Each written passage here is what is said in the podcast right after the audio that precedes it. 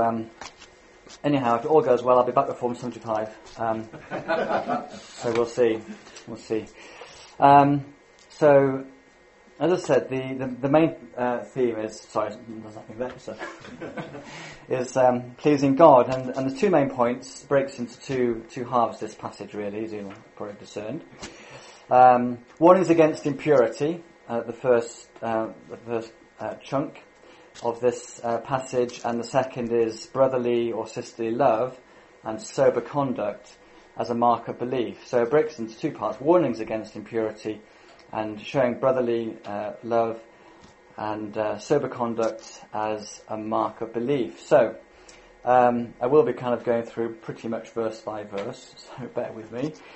Um, I won't literally be looking at word at a time, but um, we'll start at verse 1 and we'll finish at verse 12, put it that way.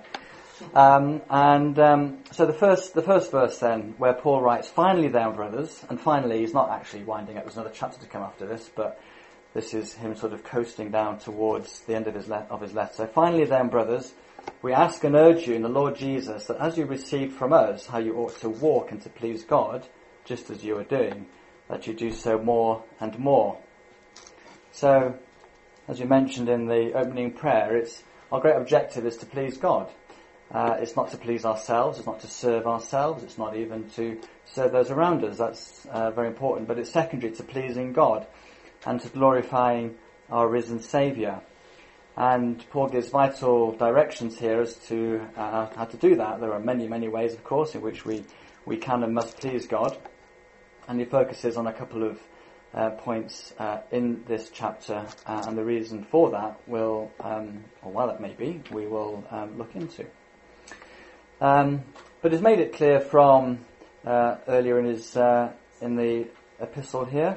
Um, so just flipping back a couple of chapters to 1 Thessalonians 2 verse 4, where he writes, well verse 3, For our appeal does not spring from error or impurity or any attempt to, to deceive, but just as we have been approved by God to be entrusted with the gospel, so we speak, not to please man, but to please God who tests our heart.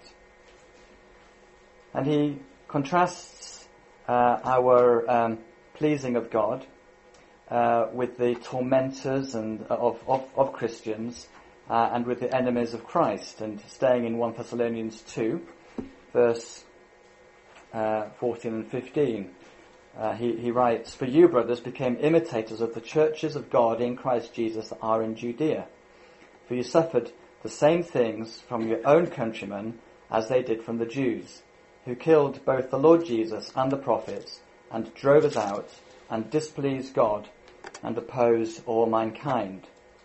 So, it, uh, it's not hidden as a, as, a, as a very important theme and doctrine in, in what Paul's writing, that uh, it is our life's work to, to work to please God. That is the only thing that really matters. So getting into um, the first point then, warnings against impurity. So really all conduct that we uh, live either pleases or displeases God.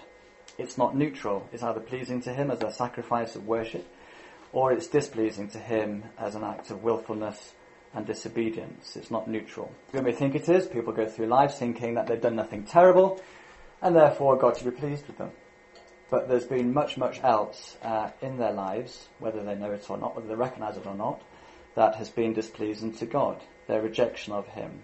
They're living in a way that doesn't make Him their priority.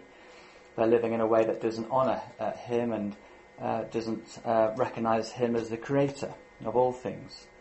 So they might think that's neutral, but actually it is displeasing to God. We can't earn our way into heaven. We can't earn our way into God's uh, pleasure. But nevertheless, our motives and our principle and our priorities uh, can be to please God, and He's pleased with that, and perfect as it is. Um, but it's not neutral. It's either pleasing to God as a as a sacrifice offered to Him, imperfect as it is, or it's displeasing to Him. And it's a great challenge that we should ask ourselves: Is our is our uh, conduct is it pleasing to God? Was it yesterday? Is it today? How will it be tomorrow?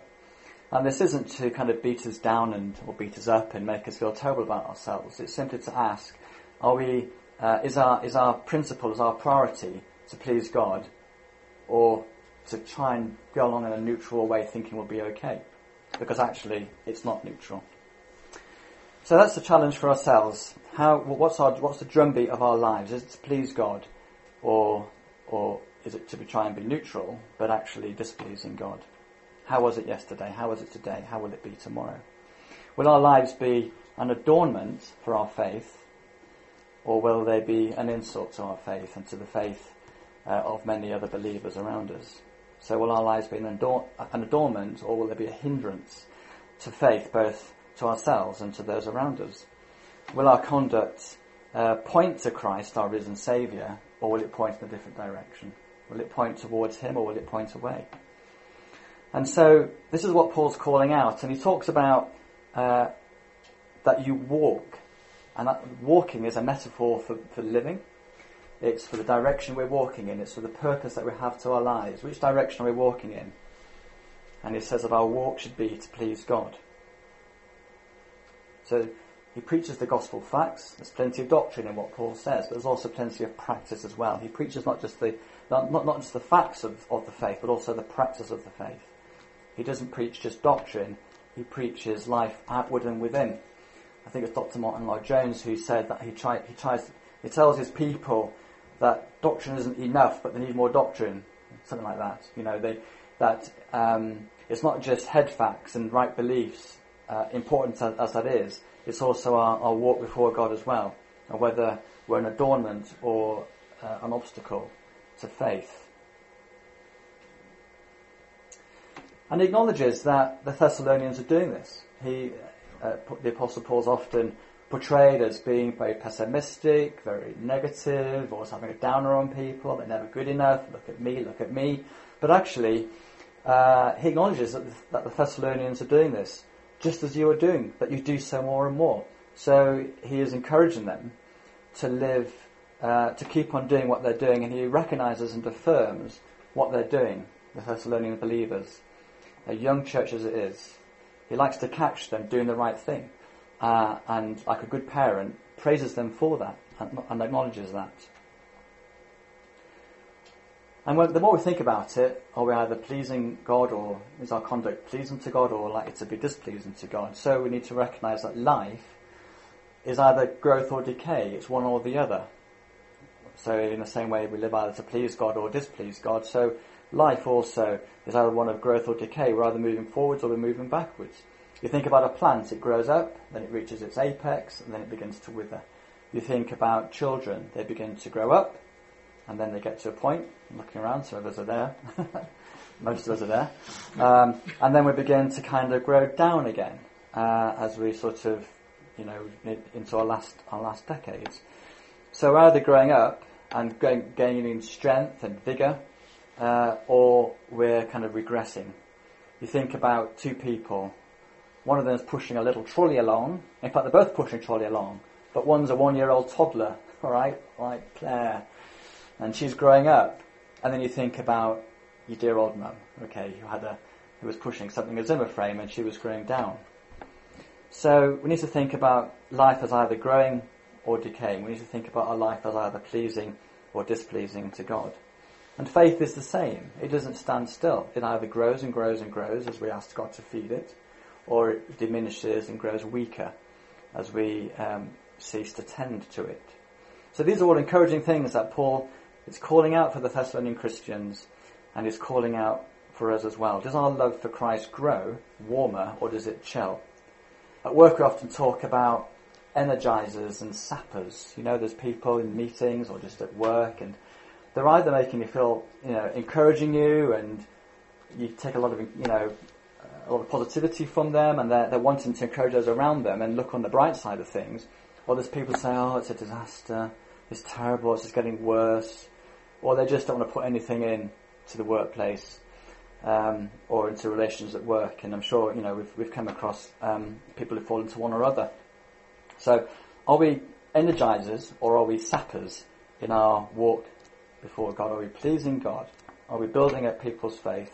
Or are we uh, having a negative drag effect on that? Anyway, so Paul talks to the Thessalonians and says, just as you are doing that, you do so more and more. So he's caught them doing the right thing, and he wants to encourage them to do so more and more. And in the next couple of verses, uh, so 1 Thessalonians 4 verses 2 and 3, he writes, For you know what instructions we gave you, we gave you through the Lord Jesus. For this is the will of God, your sanctification, that you abstain from sexual immorality. So he's appealing here to his authority as, a, as, a, as an apostle. This isn't just me, a man, Paul, talking to you, he says. This is me channeling a message from God to the Lord Jesus Christ, what instructions we gave you through the Lord Jesus. So he's invoking here great authority. Um, what he's saying uh, has uh, comes straight from Jesus. That it's God's will that you be sanctified and abstain from sexual immorality. Now I know that immorality takes many forms. So why does Paul mention this one? Well, sexual immorality uh, is probably one of the oldest and most pervasive forms of immorality. It is found in just about every society. It's found in so many relationships. It's found at all levels, rich and poor. Uh, no kind of sector of man of, of, of, society or of mankind is really um, immune from the from the risk and the threats of sexual immorality. Uh, it is very pervasive, and Paul is writing from Corinth and is in the midst of it there, where uh, sexual immorality was uh, thing celebrated um, in that society. And if you read a little earlier, we read from 1 Corinthians 11. If you go back a few chapters, you'll read about how sexual immorality is even reported in the church in Corinth, because that was very much the culture. Uh, it's the culture now. It's the cult. It was very much the culture then as well. Well, probably I don't know, probably more the culture there. Um, that it, of course, at times times you know ebb and flow, but it was very very strong uh, this this culture of sexual immorality, and it, and uh, he didn't want any believers to be tainted by that. Uh, least of all the Thessalonians, to whom is his writing, and he's saying, look, you know, your your your life and your witness and your enjoyment of God is imperiled by this risk. Sexual morality is so often at the root of scandals, public and private, um, and uh, Paul has seen it, uh, and he's warning uh, the, the the church in Thessalonica to also be aware of that as well. he writes in verse 4 and 5 that each one of you know how to control his own body in holiness and honour, not in the passion of lust, like the Gentiles who do not know God. So he's saying this is God's will, that this is how we should live, to, uh, to, to, abstain from this immorality and to, and to control his own body in holiness and honour. And sort of scratch your head and think, well, if we could all control our own body in holiness and honour, then we'd be doing it, wouldn't we? It's, it's not that easy, Paul. it's actually quite difficult. Are we to rely on our own strength, on our own will, our own determination? Because we know how far that's going to get us. Um, and it's, it's kind of, it's a, it's kind of a, a, a, verse that I've sort of been grappling with throughout the, throughout the week and discussed it, Laura. And what does Paul mean by this? That each one of you know how to control his own body in holiness and honour is it that straightforward? Can we do it?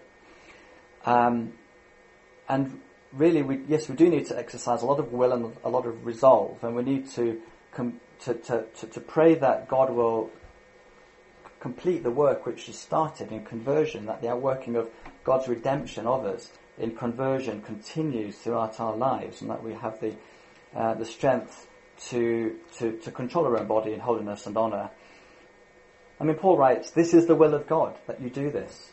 Okay, so, um, therefore God will help us do this. The Holy Spirit will help us, will help us to do this. Um, because it's, it's His will. So be clear about that. And I think, I took a look at one or two other translations as well. And um, the New Living Translation, the NLT, um, puts it like this. So the verses 3 and 4.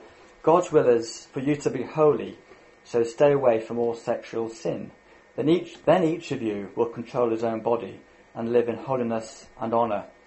So I hope that's a, that's a faithful kind of rendition of, of what Paul is saying here. God's will is for you to be holy, so stay away from sexual sin. Then each of you will control his own body and live in holiness and honour.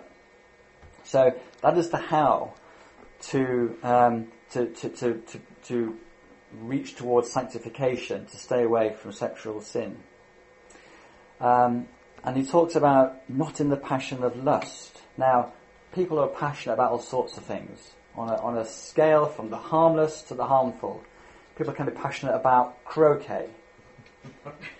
People are passionate about croquet. Um, and that's probably quite harmless. It's actually quite positive. Crocheting, is that what it is? Crochet, croquet? Crochet? Crochet, did I say croquet? I meant the thing that Laura just said, okay. Where, you know, people will, will, will make things and give them away and that is marvellous, that's amazing. Uh, we know somebody, we university with, um, we don't know her, but university with, with her husband many, many years ago and she's mad about crocheting stuff and wrapping around trees and bicycles and signs and she, like, what's the word? Yarn, Yarn bombing, okay. Actually passionate about it and will post pictures all over Facebook. And she's passionate about it, but it's probably quite harmless, okay. People can then get passionate about sports, okay, uh, and they can be a little bit unhinged about sport. And the thing about passion is that it often makes us be kind of act in ways that aren't quite rational, that aren't really, you know, in the cool light of day, something that you that you do as much of. Um, so, crochet is that the right word? Um, is the uh, is is something which people spend hours doing. Sport is some is but but it's it's probably quite harmless. I'm not going to spend an absolute bundle of money on that, nor is it going to particularly lead them into sin. Sport might they can they can spend absolute fortune on season tickets and sports channels and spend all afternoon all weekend at sport events, and that, that might be kind of bordering on on on being uh, bad for people. But the, the passion that Paul is talking about here is the passion of lust, um, which is really always harmful. It's, it's being overpowered by this, it's being carried along on a, on a wave of something where we're just a passive instrument of evil.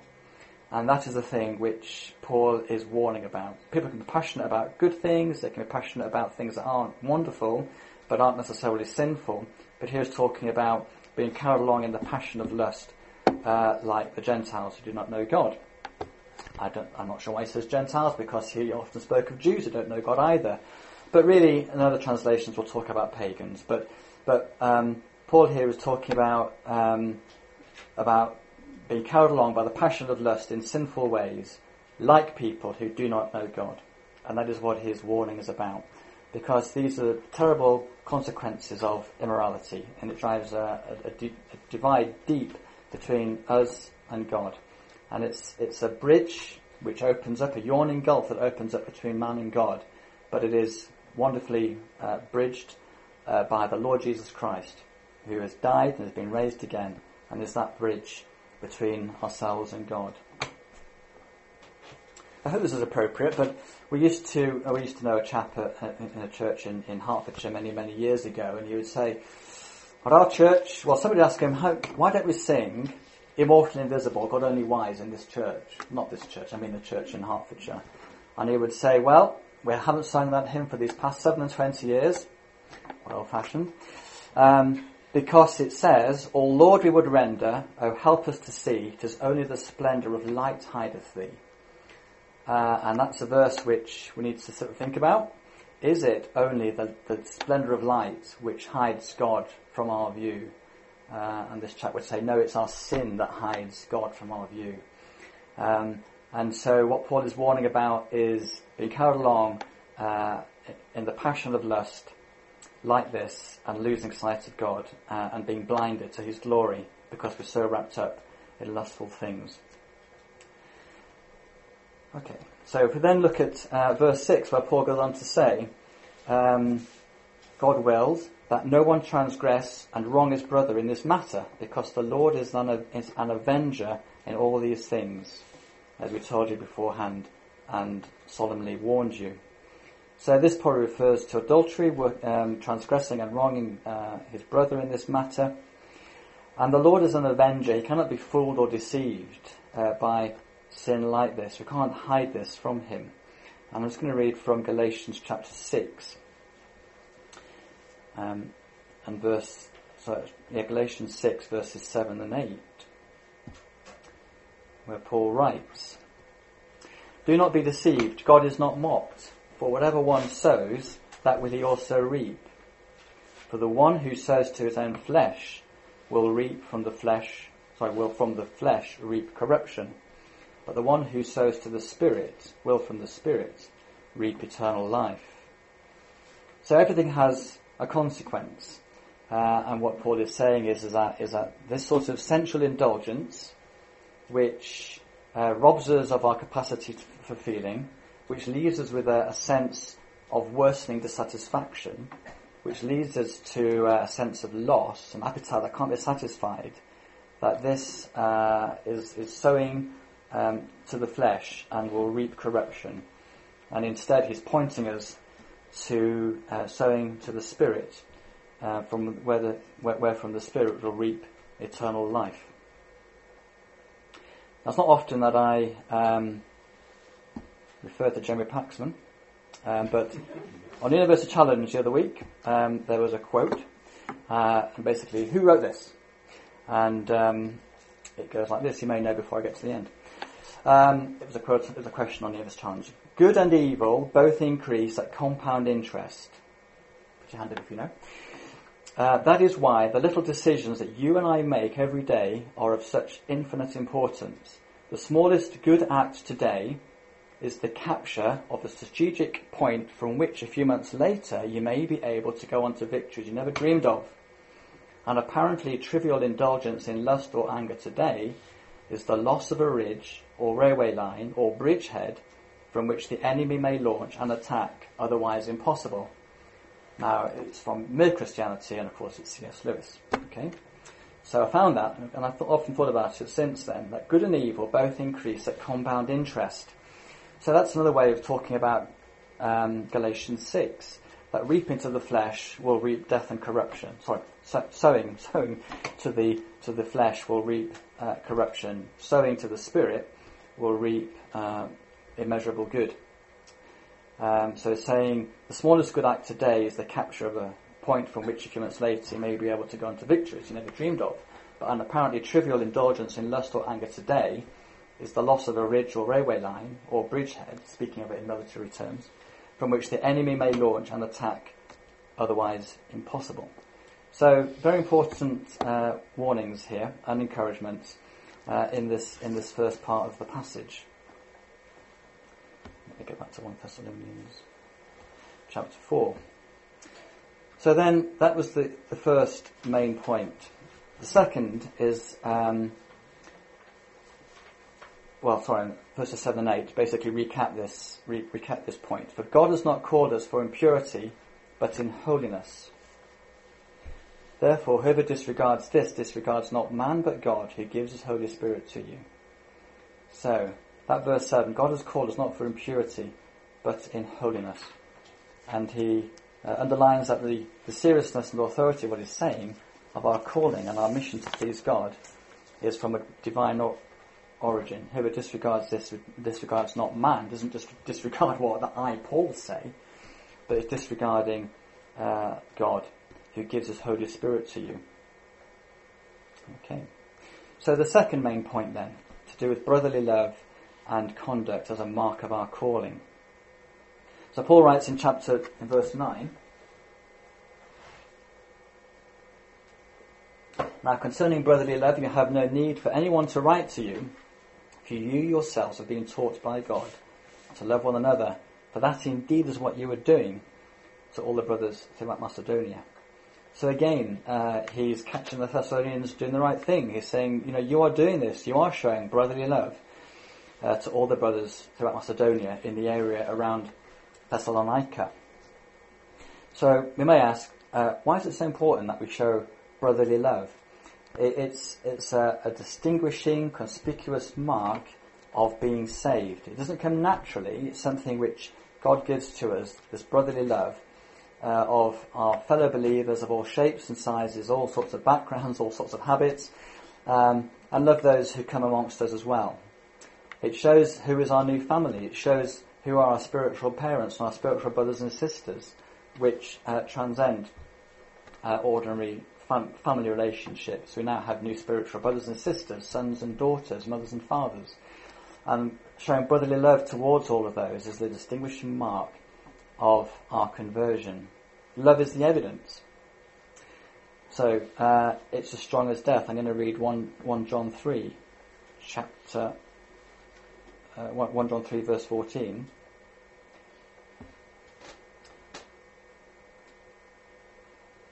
Uh, got 1 Peter here. 1 John 3, verse 14. There we go. We know that we have passed out of death into life because we love the brothers.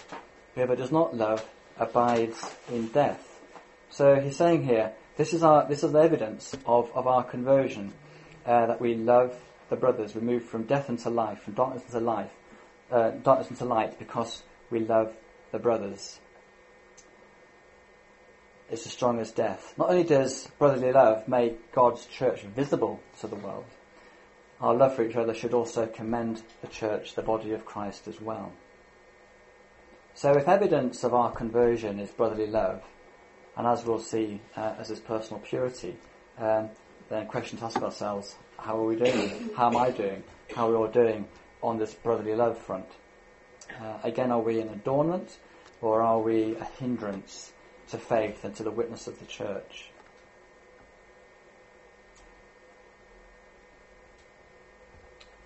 Okay. So, verse 10 uh, of 1 Thessalonians 4.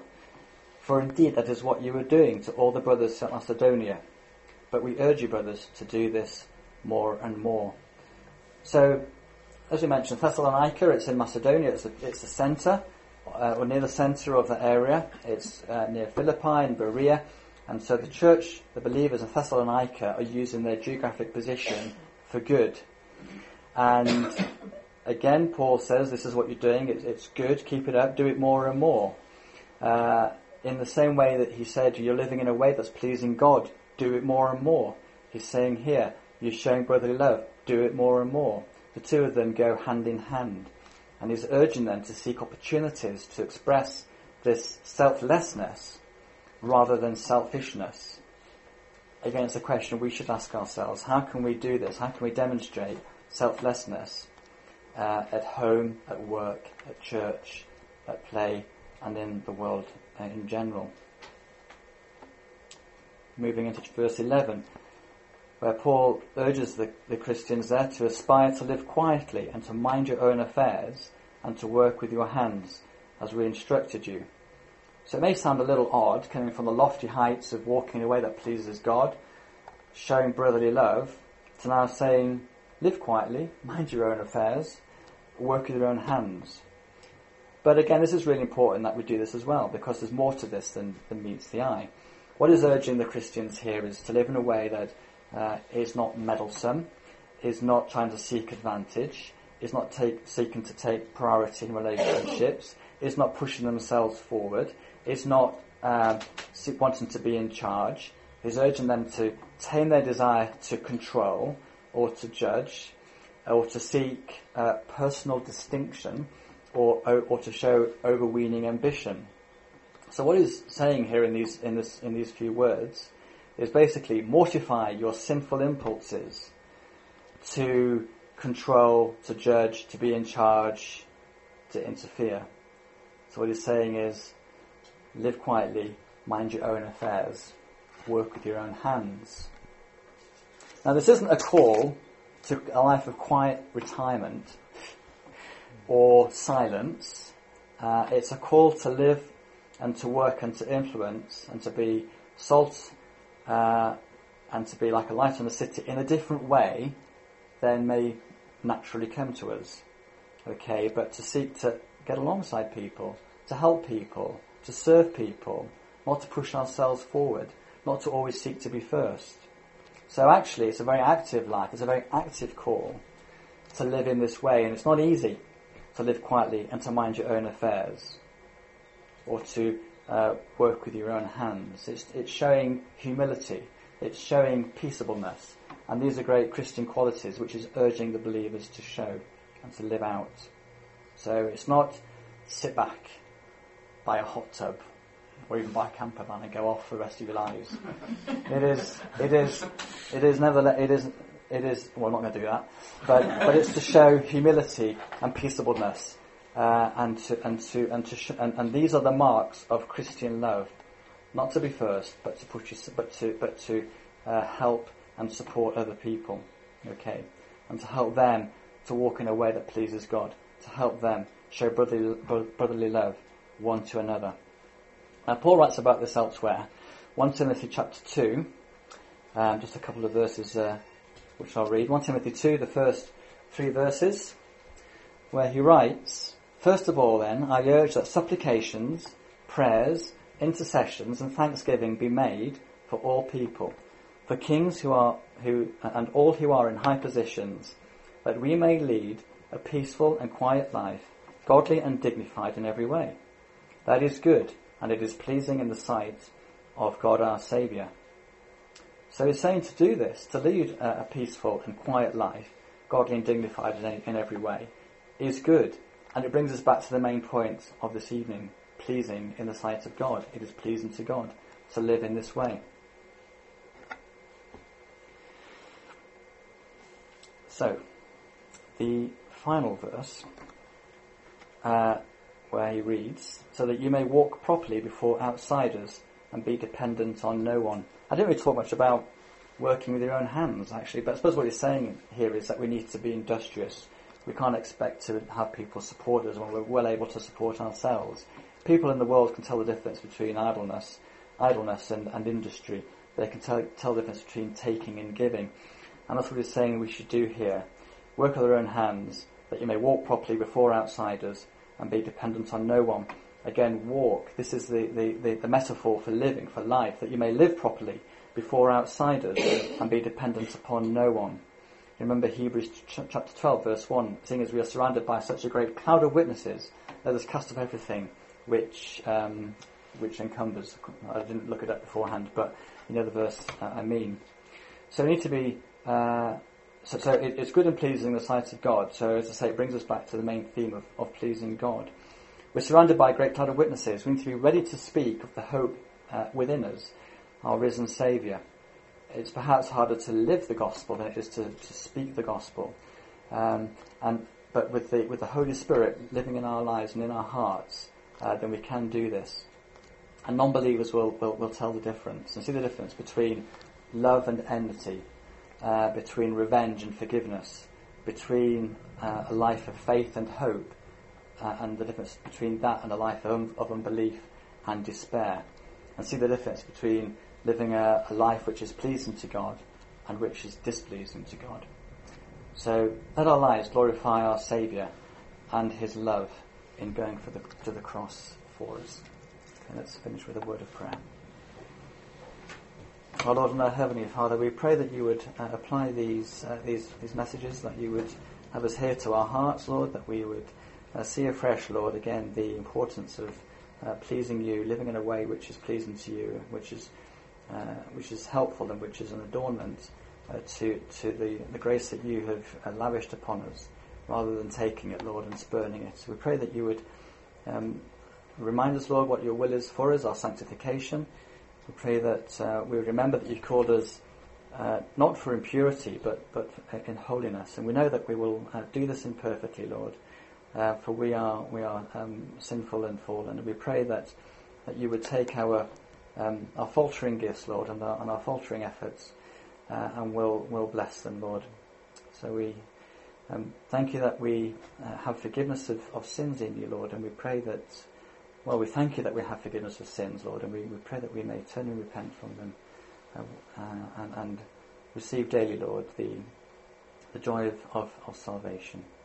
We ask this in our Saviour's name. Amen. Amen. Take it from here, You've got the